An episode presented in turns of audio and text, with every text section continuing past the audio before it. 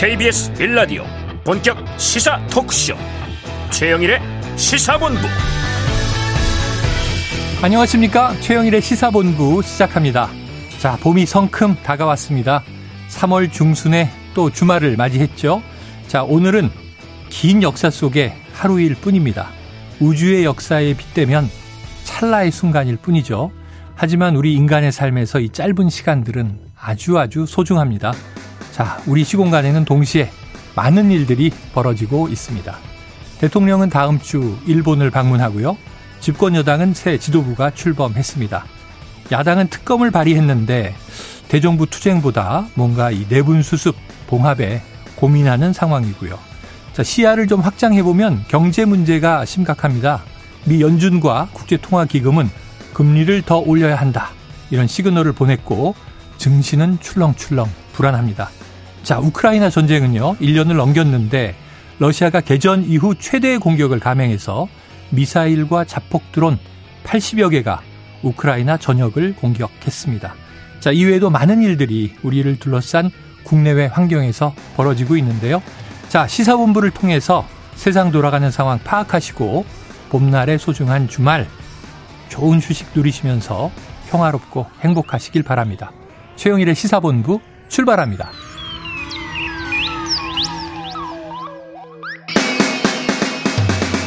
네, 1부에는요, 오늘의 핵심 뉴스를 한입에 정리해드리는 한입뉴스 기다리고 있고요.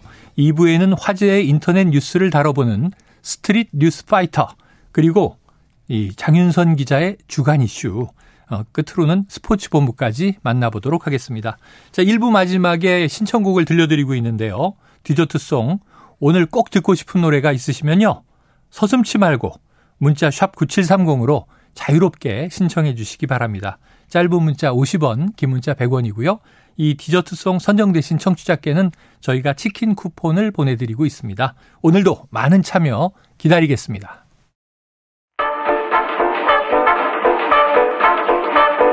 최영일의 시사본부 한입뉴스.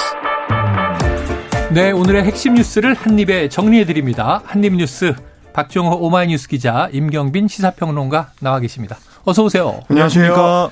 자, 윤석열 대통령 다음 주 일본을 방문해서 기시다 후미오 총리와 정상회담을 한다. 어제 속보로 나왔죠? 그렇습니다. 다음 주 목요일 금요일인 16일 17일 1박 2일 일정이고요. 음. 윤 대통령과 기시다 총리는 정상회담을 하고 만찬도 함께할 예정으로 전해졌습니다. 그러니까 지난해 5월 7일만 윤 대통령의 첫 방일 일정이 되겠고 네. 한국 대통령으로는 2019년 6월 문재인 당시 대통령이 주요 20개국 그러니까 G20 정상회의 참석자 오사카를 찾은 이후 음. 약 4년 만이라고 보시면 되겠습니다. 네네. 네. 대통령 방문은 뭐 형식상 국빈 방문, 공식 방문, 실무 방문, 사적 방문 이렇게 나뉘는데 네. 촉박한 일정을 고려해서 실무 방문 형식으로 가닥에 잡혔다. 음. 이렇게 지금 알려지고 있는 상황이고요. 대통령실 얘기를 들어보면 이번 방문 12년간 중단됐던 한일 양자 정상 교류가 재개되는 거다. 네. 한일 관계 개선과 발전에 중요한 이정표가 될 거다 이렇게 강조를 했습니다. 음. 그러니까 이 정례적으로 양국 정상이 상대국으로 오가는 정상 셔틀 외교 이 복원 좀 공식화하는 모습으로 읽히거든요. 음. 그래서 일본도 그 가능성을 얘기하고 있기 때문에 기시다 총리와 윤석열 대통령 이 양국 정상이 어떤 정도의 수준에서 셔틀 외교 복원 얘기를 할지 네. 또 그동안 여러 가지 쌓여 있는 현안에 대해서 어떤 입장을 정리할지 좀 봐야 될 것 같고요. 한편 김건희 여사도 이번 일정에 동행을 하는데 음. 김 여사는 기시다 총리의 부인 기시다 육고 여사와 친교 행사를 진행할 걸로 알려지고 있습니다. 네, 자 여기서 이제 중요한 대목 네. 아까 잠깐 언급해 주셨지만 정부는 강제동원 해법을 발표했잖아요. 그렇습니다. 이어서 한일 정상회담이 열리는 건데 자 어떤 의제들이 중요하게 논의될까요? 그러니까 뭐 우리 정부 입장에서 봤을 때는 이제 일본 정부가 뭐 음. 혹은 이제 뭐 이 기시다 후미오 총리가 이번에 우리가 했었던 강제 동원 이 배상 판결 관련 해법에 대해서 음. 얼마만큼 성의 있는 대응을 해줄 것이냐 네네. 이게 사실은 핵심입니다. 워낙에 어, 국내에 이제 좋지 않은 여론을 뚫고 지금 강행을 한 해법이었기 때문에 음. 일본이 형식적으로라도 성의 있는 조치를 해주지 않으면 어, 윤석열 대통령 입장에서는 상당히 좀 그 여론의 부담을 더 크게 지을 수밖에 없는 상황이라서 네. 그 부분을 좀 기대를 할 텐데요. 어, 가장 좋은 건 아마도 이제 기시다 우미오 총리의 어떤 공식적인 사과 표명이라든지 네네. 유감 표명 정도 음. 그리고 이제 일본 기업들이 어떤 식으로 이 재단에 이제 출연한다든지 어. 뭐 이런 조치들이 나온다면. 네. 네. 우리 정부 입장에서는 최선이겠지만 지금 일본의 국내 상황이나 어떤 여, 어, 언론들의 어떤 전하는 얘기들을 봤을 때는 그런 정도의 대응이 나오기는 쉽지 않을 것 같다. 네, 네. 뭐 요메우리 신문을 비롯해서 이제 일본 언론들도 어, 주문은 하고 있습니다만은 기대는 하고 있지 않은 그런 상황이 좀 이어지고 있고요. 워낙 또 기시다 우미오 정부의 지금 이제 지지율이 좋지 않은 상황이기 때문에 음. 어, 자민당 내부에서도 강한 반발이 있는 어, 조치를 단행하기는 좀 쉽지 네. 않을 것 같다. 이렇게 보여지는데 음. 그러면 그 외에는 어떤 주제들이 나올 가능성이 높으냐면 네. 일본에서 학수고대하고 있는 게 어, 한일 군사정보보호협정 지소미아의 네. 복원 문제입니다. 음. 지금은 우리가 이제 연장 조치를 중단해 놓은 상태인데 네. 어, 이게 이제 문재인 정부 이래로 어, 이어져 오던 이 조치를 우리가 먼저 이제 철회하는 음. 그래서 이제 사실상 이제 연장을 재개하는 방식으로 어, 이뤄질 가능성이 높고요.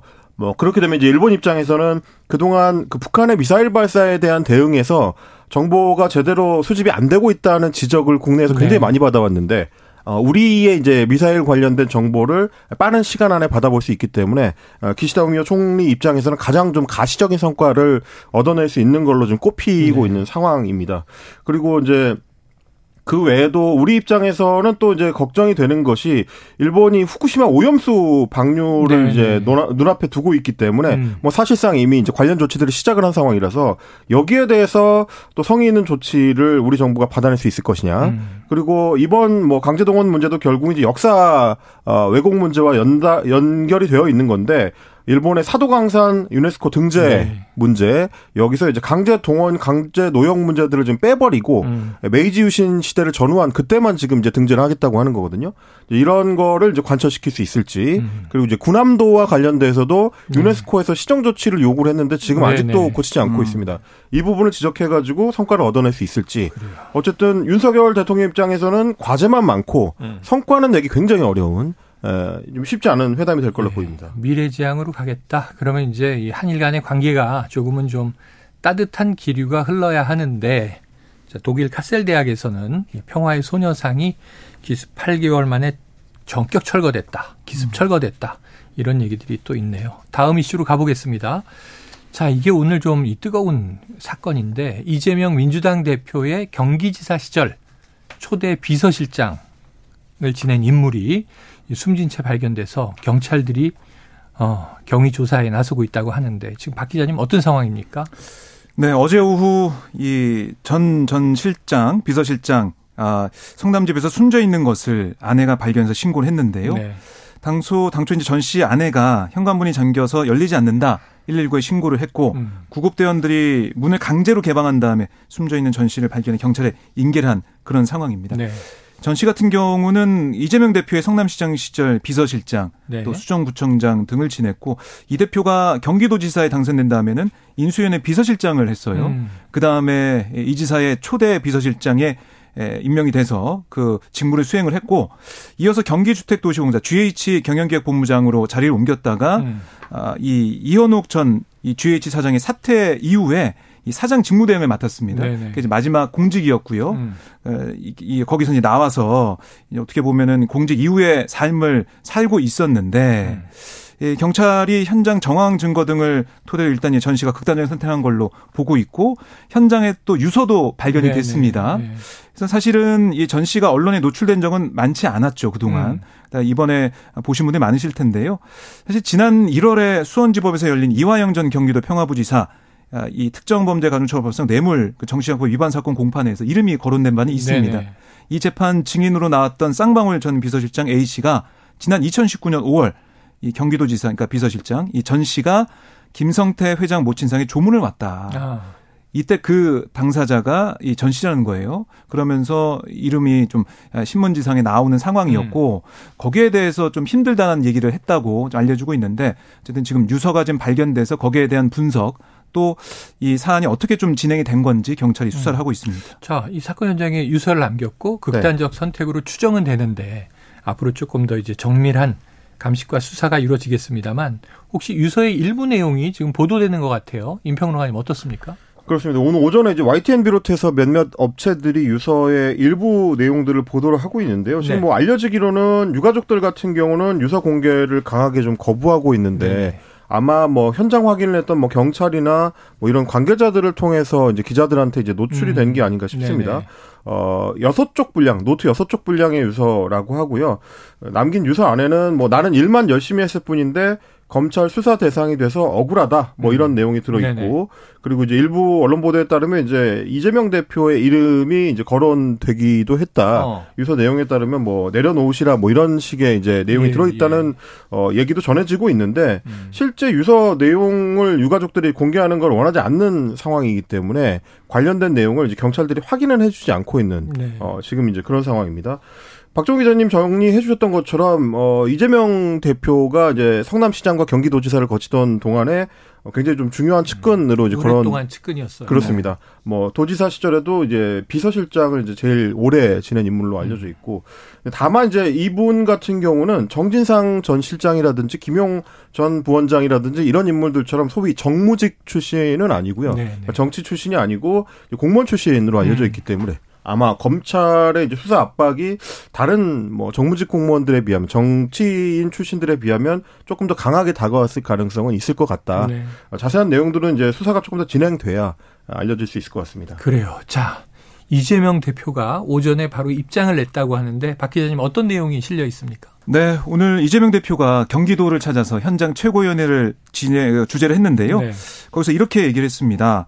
아, 평생을 공직에 헌신했고 이제 퇴직해서 제2의 인생을 시작하려고 하던 참으로 모범적인 음. 공무원이었다. 네. 검찰이 이분을 수사한 일이 없다 이렇게 선을 그었다는데 음. 이분은 반복적으로 검찰에 수사받았다 이렇게 주장을 했습니다. 네네. 근데 검찰은 지난해 12월 성남 FC 불법 후원금 의혹 관련해서 검찰 조사 한 번 했다 뭐 이렇게 얘기를 하고 있지만 어쨌든 음. 이재명 대표는 반복적으로 받았다라고 얘기를 했고요. 네네.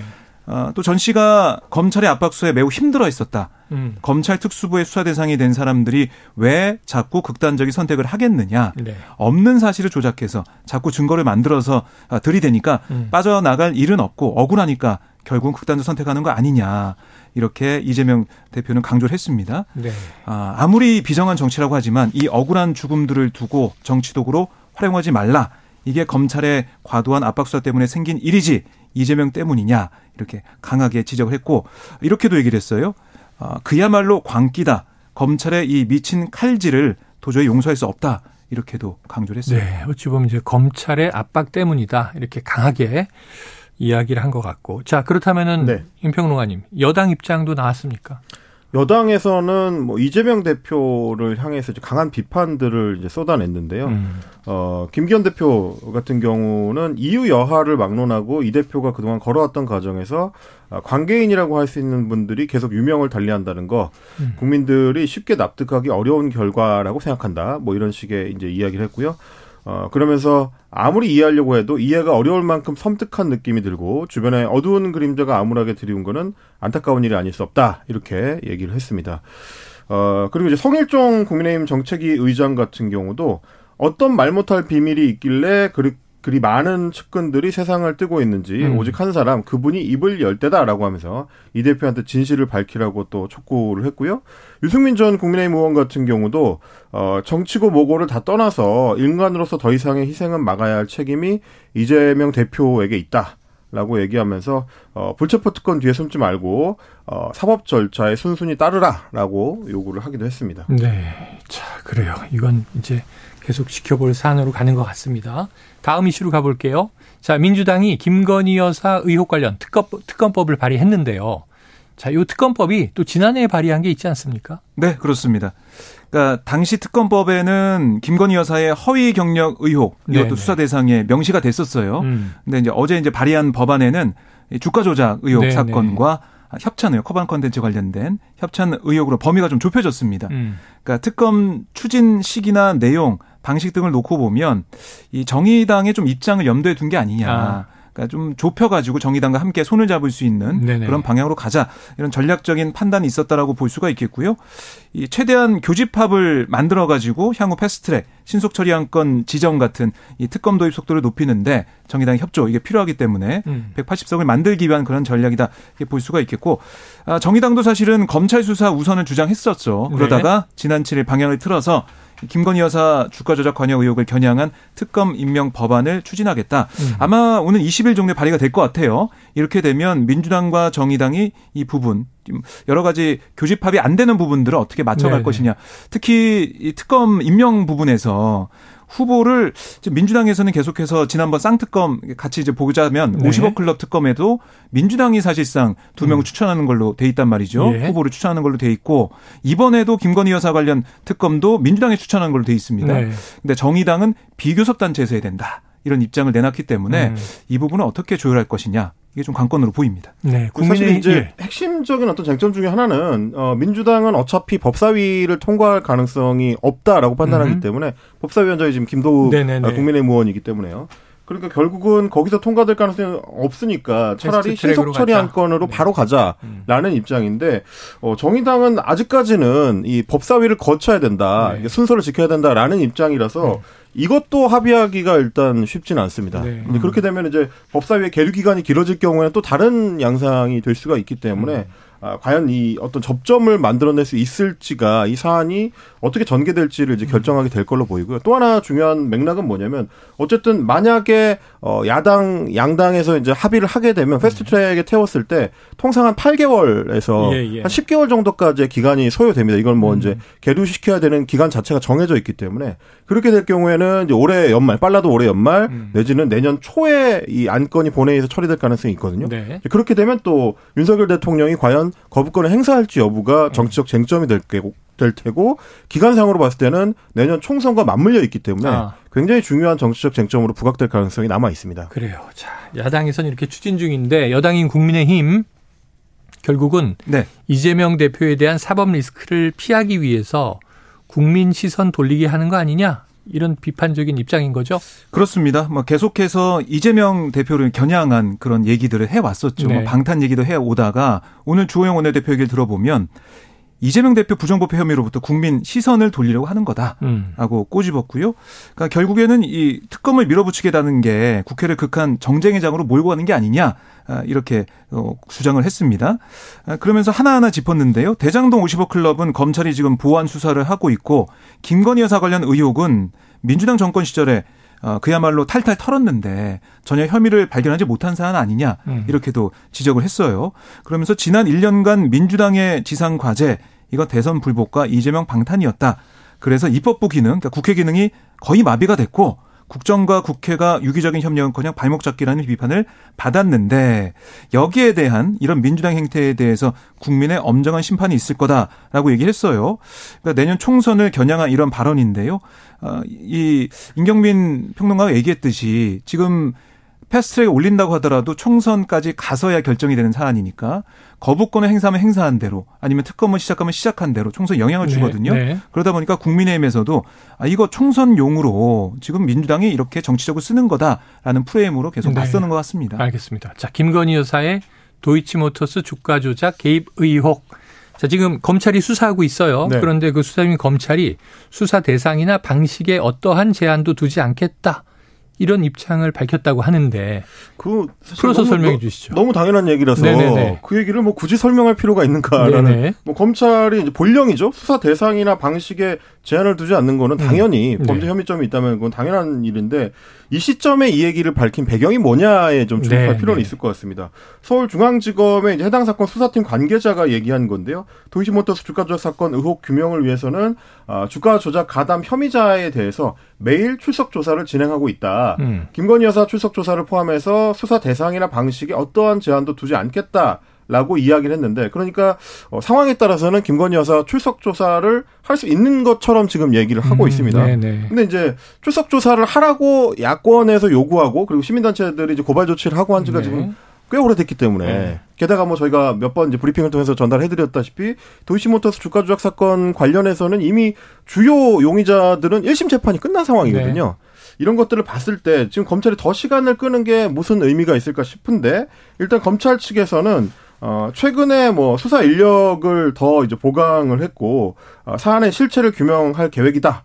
예, 분명히 말씀드린다. 다시 한번 음. 또 강조를 하긴 했습니다. 아마도 특검 추진을 의식하고 네. 수사를 공정하게 진행하고 있다는 점을 다시 한번 강조하고 싶었던 것 같은데 음. 말씀드렸다시피 이제 이 사안이 고발 이루어진 지도 벌써 3년이 됐고요. 시간이 오래 흐르고 있다. 그렇습니다. 예. 뭐 사안 자체가 이미 10년이 넘은 사안이기 때문에 신속하게 좀 결정을 해줘야 될 것 같고 그 결과에 따라서 정치권의 특검이 오히려 더 힘을 받을 수도 있기 때문에 네. 검찰은 좀 신중하게 판단하고 이제 알겠습니다. 수사를 해야 될 것 같습니다. 검찰의 수사 상황도 우리가 또 눈을 부릅뜨고 봐야 되겠죠. 자, 지금 12시 40분을 좀 넘기는 시간인데요. 금요일 점심시간 교통 상황 알아보고 가겠습니다. 교통정보센터의 유하영 리포터 나와주세요. 네, 이 시각 교통정보입니다. 서울 시내에서는 올림픽대로 공항 방향 가양대교 부근에 고장난 차의 여파로 월드컵 대교부터 정체고요. 강변북로 구리 쪽으론 양화대교에서 동작대교까지 속도 떨어지고 이 구간 지나는데 20분 이상 걸리겠습니다. 고속도로는 서해안고속도로 목포 방향 안산 분기점에서 용담 터널까지 밀리고요. 계속해서 8탄 분기점에서 화성 휴게소까지 주춤합니다. 팔곡 터널 1차로에서는 사고 났고요. 서해대교 2, 3차로에는 장애물이 있으니까요. 조심해서 지나셔야겠습니다. 논산 천안고속도로 논산 방향 남풍새 나대목에서 차량 터널까지 밀립니다. KBS 교통정보센터였습니다.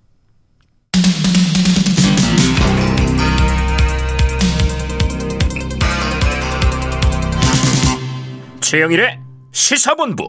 네, 다음 이슈로 가보겠습니다. 국가수사본부장에 임명됐다가 낙마했던 이 정순신 변호사 그 아들이 학교 폭력 전력에도 서울대에 진학한 예, 이것 때문에 또 공분이 많이 일었는데요. 관련해서 서울대가 입장을 밝혔다고 하는데 박 기자님 어떤 내용입니까? 네, 어제 이제 국회 교육위원회 현안 질의에서 나온 내용을 아, 쭉 네네. 보면 정 변호사의 아들이 2017년 강원도에 기숙형 자율학 사립고 뭐 민족사관학교라고 이름이 음. 나왔으니까 제가 밝히면요. 여기서 동급생을 상대로 언어폭력을 가해서 강제 전학 처분을 받았죠. 2019년 2월 서울 반폭으로 학교로 옮겼습니다. 네. 하지만 이 중대한 합폭을 저지르고도 2020년 정시 모집 전형을 통해서 서울대에 합격을 하면서 계속해서 공분을 사고 있는 그런 상황인데 음. 이와 관련해서 어제 국회에 나온 천명선 서울대 입학본부장은 이 대입 과정에서 학폭 이력으로 정 변호사 아들이 감점 받았는지 이렇게 의원들이 물어봤어요. 네네. 무소속 민영배 의원 질의에 어떤 학생에 대해서 감점 조치를 했는지 특정해서 말씀드릴 수 없다 이렇게 얘기하면서도 음. 정 변호사 아들이 입학한 연도에 강제 전학 조치를 받은 학생에 대해서는 저희가 할 수 있는 최대 감점을 했다. 이렇게 좀 간접적으로 확인하는 모습을 네네. 볼 수가 있었습니다. 아, 다만 구체적으로 몇 점을 깎았는지 밝히지 않았는데 지금 뭐 나오는 얘기는 1점 감점한다고 당시 정시 모집 요강에 음. 그렇게 돼 있다. 그러니까 네. 수능 성적에서 일정 감점 감점하는 걸로 돼 있기 때문에 그 정도 깎은 거 아니냐라는 보도가 나왔는데 거기에 대해 천본부장은 최대 감점 점수를 확인해 드리기 굉장히 어렵다. 아, 당락에 영향을 미쳤는지 미치지 않았는지 음. 이건 각각의 과 또 그 해 연도에 따라서 상황이 다를 수 있다 이렇게 설명을 했는데 다만 최대 1점을 강조한 거냐라는 민주당 의원들의 질문에 1점 이상일 수도 있다. 뭐 이렇게는 얘기를 했어요. 네, 네. 확인하지 않았다는 거고요. 네. 이 제가 한 단면만 말씀을 드렸지만 어제 교육이 전체적으로 쭉 보면 이런 어 공방이 계속 이어졌습니다. 예. 모른다, 뭐 안 된다. 음. 물어보면은 모른다. 아니면은 그 밝힐 수 있냐 물으면 안 된다. 네. 이런 게 계속 이어졌는데요.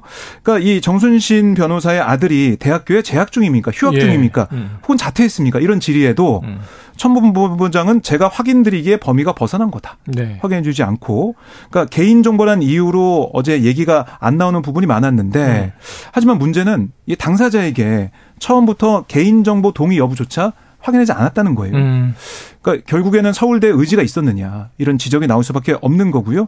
그래서 민주당은 이 교육위 회의 이후에 기자회견 통해서 입학 전형에서 학교 폭력 사실이 있었을 때 감점 규모 또 개인 또 전형별 학폭 감점 여부 또 규정 또 서울대 정시에서 추가 서류 요청 사례 이런 현황들을 알아야 되는데 자료 유출이 안 되고 있다. 음. 그래서 이거를 자료를 받고 또 여러 가지 사안들을 들여다보기 위해서 국정조사 아니면 뭐 고발 청문회 검토하겠다 이렇게 밝혔습니다. 그래요. 뭐 확인해 줄 수 있는 것은 합격자 명단에 있다는 사실 요거까지는 네. 확인이 된 것 같은데 참 너무 다 이제 정보들이 꽉꽉 막혀 있는 것 같습니다. 결국 이제 서울대 네. 총장도 그런 입장을 밝혔었기 때문에 음. 입학했는지 뭐 재학 중인지 뭐 여부를 음, 확인해 줄 수 없다. 그러다 보니까 뭐 입학처장은 총장 밑에 있는 사람이니까 음. 총장도 확인을 안 해주겠다는 건데 이제 본인이 해줄 수 음. 있겠느냐라는 네, 네. 얘기가 나올 수밖에 없는 거고요.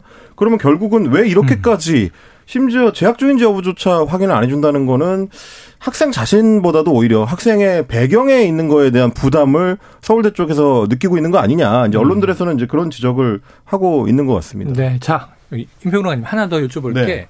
어제 국회 교육위 전체 회의에 또 다른 이제 출석자가 있었는데 네. 민족사관 고등학교 교장이었어요. 그렇습니다. 근데 그 발언이 좀 논란이 되고 있어서 이거 좀 소개해 네. 주시죠. 저희가 뭐 이 시간을 통해서 사실 학폭 관련된 그 조치에 있어서 민사고가 굉장히 좀 강단 있게 대응을 했었다라는 네. 점을 강조드렸던 적이 있는데 어제 어 국회에 참석해서 이 교장이 했었던 발언을 보면 또 저희의 그런 평가가 좀 무색해지는 어. 부분들이 또 있었습니다. 일단 그 민사고 재학 시절에 학교 폭력을 그 정 변호사의 아들이 저지를 때 빨갱이 같은 이제 극단적인 단어들을 아, 이제 음. 사용해서 그러한 것들이 이제 너무 좀 지나친 표현 아니냐. 이, 이거를 이게 언어 폭력이 아니냐라고 민영배 의원이 질의를 했는데 음. 거기에 대해서 한만희 민사고 교장은 글쎄요, 저는 사용을 안 해서 모르겠지만 그 부분을 그렇게까지 문제 삼지는 않았습니다. 아. 라고 이야기를 했습니다. 그거는 일상적으로 사용되는 언어기 때문에 학교가 지도할 영역이 아니었다라고 네. 이야기를 한 음, 건데요. 네. 아, 그러면 사실은 그런, 어, 그런 식의 이제 비하 네. 표현을 언어 폭력이라고 학교에서 지도하지 않으면 음. 학생들은 누구로부터 그걸 배워야 되느냐라는 생각이 좀 들 수밖에 없는 거고요.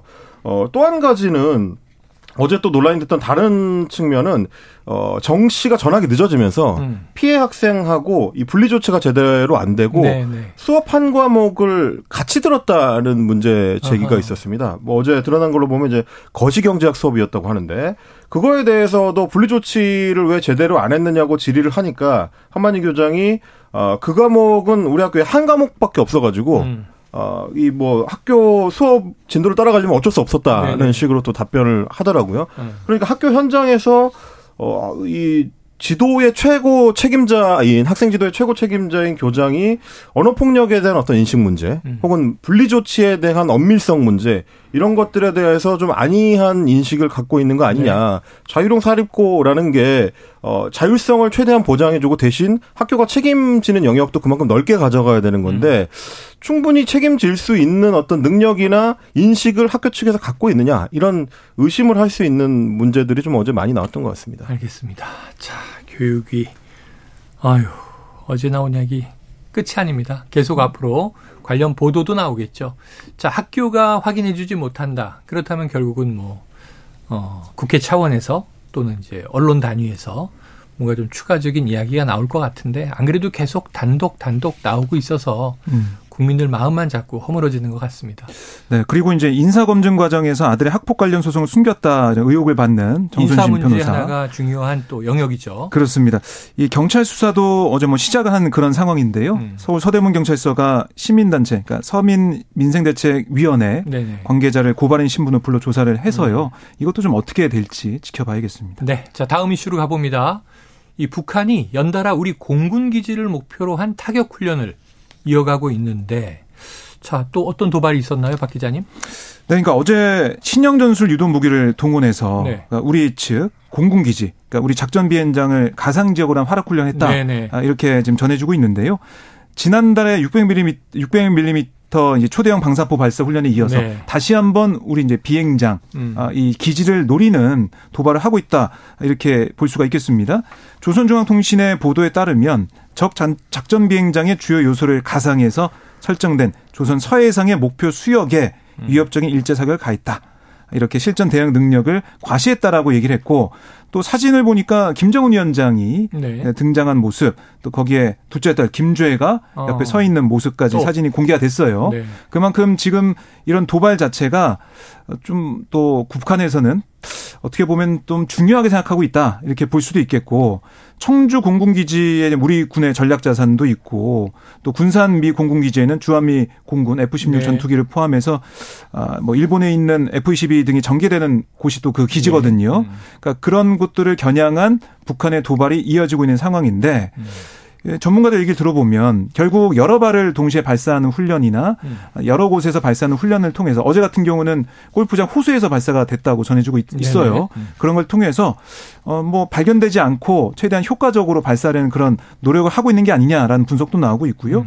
그리고 이 신형 전술 유도무기 여러 발을 저고도로 무더기에 발사할 경우에는 레이더상의 궤적이 겹쳐 보이는 네. 그런 상황도 있을 수 있다는 겁니다. 그래서 초기 대응이 늦어질 수 있는 우려가 있기 때문에 여기에 대한 대응을 우리 군이 어떻게 할 것이냐 이것도 좀 관심을 갖고 지켜봐야겠습니다. 예, 지금 한미 간의 그동안 뭐 코로나 상황이라든가 2018년에 또 남북 간의 좀 화해 무드 때문에 중단됐었던 이제 기동 훈련이 올해부터는 아주 대대적으로 지금 이제 전개될 상황인데요. 여기에도 북한이 상당히 민감하게 지금 지켜보고 있다. 미국에서는 이제 미국의 안보를 평가하는 연례 보고서가 나왔는데 그 내용을 보면 북한은 결코 핵을 내려놓지 않을 것이다 하는 음. 또 이제 전망도 나와 있습니다. 다음 이슈로 가보겠습니다. 자, 임평론가님, 네. 지난 1월에 경상수지가 한 달 만에 또 적자로 돌아섰어요. 그렇습니다. 최대 적자라면서요. 게다가 이제 1월 수, 경상수지 기준으로 봤을 때는 역대 최대, 사상 음. 최대를 기록했는데요. 네.